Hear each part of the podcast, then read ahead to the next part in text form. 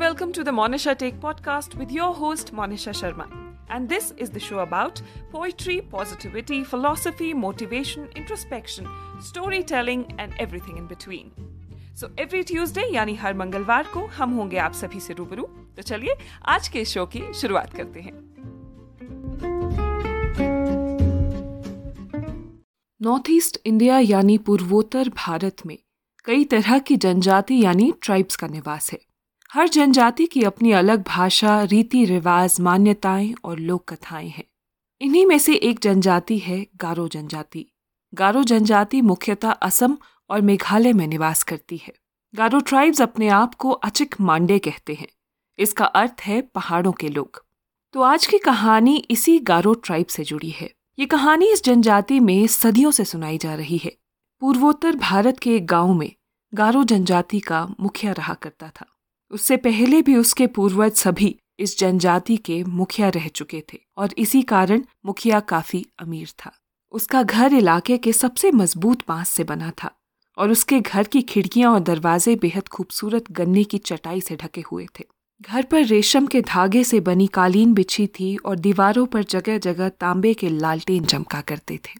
मुखिया और उसकी पत्नी एक आराम भरी, सुखद ज़िंदगी जी रहे थे।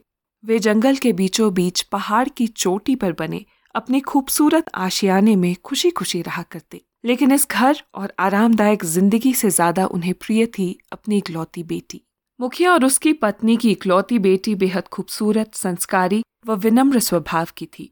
जब उनकी बेटी कुछ बड़ी हुई तो उसकी शादी गारो जनजाति में ही उसकी पसंद के एक लड़के से तय कर दी गई। विवाह के बाद बेटी और दामाद मुखिया और उसकी पत्नी के साथ ही रहा करते। शादी के अगले दिन मुखिया की पत्नी अपनी बेटी को एक अलग कमरे में लेकर गई और कहा, शादी के उपहार के रूप में मैं तुम्हें एक रेशम का बना हुआ दुपट्टा दे रही हूँ। इसके साथ साथ मैं तुम्हें सोने और चांदी के आभूषण भी दे रही हूँ। लेकिन इसके अलावा एक और चीज़ है जो मैं तुम्हें देना चाहती हूँ, जो सभी तोहफों में सबसे ज़्यादा कीमती है। माँ ने दबी सांसों में कुछ कहा और फिर एक पुरानी सी लकड़ी के बक्से में से एक बेहद खूबसूरत रेशम का दुपट्टा निकाला। जिस पर कढ़ाई कर हज़ारों खूबसूरत फूल इंद्रधनुष के रंग में बने हुए थे। दुपट्टे पर बने फूलों की चमक ही कुछ अलग थी। लड़की ने चमकती आँखों के साथ दुपट्टे की ओर हाथ बढ़ाया। नहीं, रुको, माँ झट से चिल्लाई। तुम इस दुपट्टे को इसकी कहानी जाने बगैर छू नहीं सकती। ये दुपट्टा मेरी परदादी को उनकी शादी पर एक देवी से तोहफे में मिला था, और तब से ये तोहफा हर अगली पीढ़ी को सौंपा जा रहा है। लेकिन ये कोई आम दुपट्टा नहीं है। इसे हाथ लगाने से पहले तुम्हें एक मंत्र का उच्चारण करना होता है जो मैं तुम्हें सिखाऊँगी। लेकिन याद रहे, यदि बिना मंत्र का उच्चारण किए दुपट्टे को हाथ लगाया तो अनर्थ हो जाएगा। बेटी जल्द ही मंत्र का उच्चारण सीख गई। उसने अपनी माँ को इस बात का आश्वासन दिया कि वो किसी भी हालत में बिना मंत्र का उच्चारण किए दुपट्टे को हाथ नहीं लगाएगी। बेटी ने माँ की ही तरह दुपट्टे को संभाल कर वापस बक्से में रख दिया। लड़की खुशी खुशी अपने माता पिता और पति के साथ जीवन व्यतीत कर रही थी। इस तरह कई साल बीत गए, मुखिया और उसकी पत्नी बूढ़े हो गए और अंत में उनकी मृत्यु हो गई। बाँस के उस खूबसूरत घर में अब केवल बेटी और दामाद रह गए थे। वो दुपट्टा अभी भी बेटी के पास ही था। उसने खराब हो जाने के डर से उसे कभी इस्तेमाल ही नहीं किया। वो बस कभी कभी दुपट्टे को बक्से से निकालती, उसके चमकते फूलों को देखती और फिर वापस बक्से में रख देती। साल में एक बार वो दुपट्टे को हवा में सुखाती और फिर समेट कर बक्से में रख देती। वो दुपट्टे को हाथ लगाने से पहले मंत्र का उच्चारण करना कभी नहीं भूलती। उसके पति को पता नहीं था कि लकड़ी के बक्से में क्या है और ना उसने कभी पूछा। एक दिन मुखिया की बेटी ने सोचा कि दुपट्टे को कुछ देर हवा दे देती हूँ। उसने मंत्र का उच्चारण किया और दुपट्टे को निकालकर बाहर टांग दिया। कुछ देर वो वहीं दुपट्टे को बाहर खड़ी निहारती रही और फिर अचानक उसे याद आया कि उसे दोपहर के खाने के लिए कुछ सामान लाने के लिए जाना था। दुपट्टे को बाहर ही छोड़ वो सामान लाने निकल पड़ी। पहाड़ी उतरते हुए उसे रास्ते में उसका पति मिला तो उसने उसे सख्त हिदायत देते हुए कहा, मैं कुछ सामान लेने के लिए जा रही हूँ, तुम दुपट्टे का ख्याल रखना। चाहे कुछ हो जाए, आंधी आ जाए या तूफ़ान, तुम दुपट्टे को हाथ नहीं लगाओगे। पति ने अपनी पत्नी की बात को सुना ज़रूर, मगर उसे गंभीरता से नहीं लिया। पति के घर पहुँचते ही काले बादल छा गए और कुछ ही देर में बारिश शुरू हो गई। पति को अब चिंता होने लगी थी। उसने बेहद ऊँचे स्वर में अपनी पत्नी को आवाज़ दी, मगर सामने से कोई जवाब नहीं आया। बादलों की गड़गड़ाहट में उसकी आवाज़ धीमी पड़ रही थी। उसकी पत्नी तेज़ी से घर की ओर बढ़ रही थी, मगर पहाड़ी चढ़ने में उसे वक्त लग रहा था।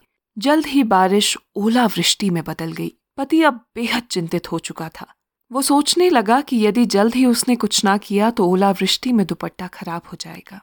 पत्नी की चेतावनी को नजरअंदाज करते हुए पति घर के बाहर भागता हुआ गया और एक झटके में दुपट्टे को खींच लिया। मगर ये क्या? दुपट्टे को हाथ लगाते ही पति एक बेहद खूबसूरत, विशाल पक्षी में परिवर्तित हो गया। उसकी एक पूंछ थी और उसके पंख इंद्रधनुष जैसे खूबसूरत और चमकदार थे। ये सब होते ही पत्नी भी वहाँ पहुँच गई और सब कुछ देखकर बहुत चक्की रह गई। चिड़िया के पंख से अभी भी दुपट्टे का एक छोटा सा टुकड़ा लटक रहा था। हड़बड़ाहट में रोते हुए पत्नी ने बचे टुकड़े को खींच दिया और वो भी उसी पल एक मादा पक्षी में परिवर्तित हो गई। दोनों पति पत्नी अब मोर और मोरनी बन चुके थे। पति के हिस्से में दुपट्टे का अधिक भाग आया था। यही वजह है कि मोर के पंख मोरनी से अधिक चमकीले और खूबसूरत होते हैं।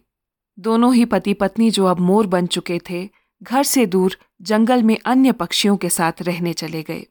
आज भी राष्ट्रीय पक्षी मोर को सबसे खूबसूरत पक्षी माना जाता है, लेकिन उसे हमेशा अपने पंखों की चिंता रहती है। जब आसमान में काले बादल मंडराने लगते हैं तो मोर रोने लगता है। लोगों का मानना है कि ऐसा इसलिए होता है क्योंकि उसे अपने खूबसूरत पंखों के खराब होने का भय सताने लगता है, और यही कारण है कि बादल छाने पर मोर रोने लगता है। तो दोस्तों, ये था आज का एपिसोड। उम्मीद करती हूँ कि ये कहानी आपको पसंद आई होगी। इसी तरह की और कहानियाँ सुनने के लिए आप मुझे Facebook Instagram Spotify Apple podcast और गूगल पॉडकास्ट पर सब्सक्राइब और फॉलो कर सकते हैं। और यदि आपको आज की ये कहानी पसंद आई तो इसे शेयर करना मत भूलिएगा। Thank you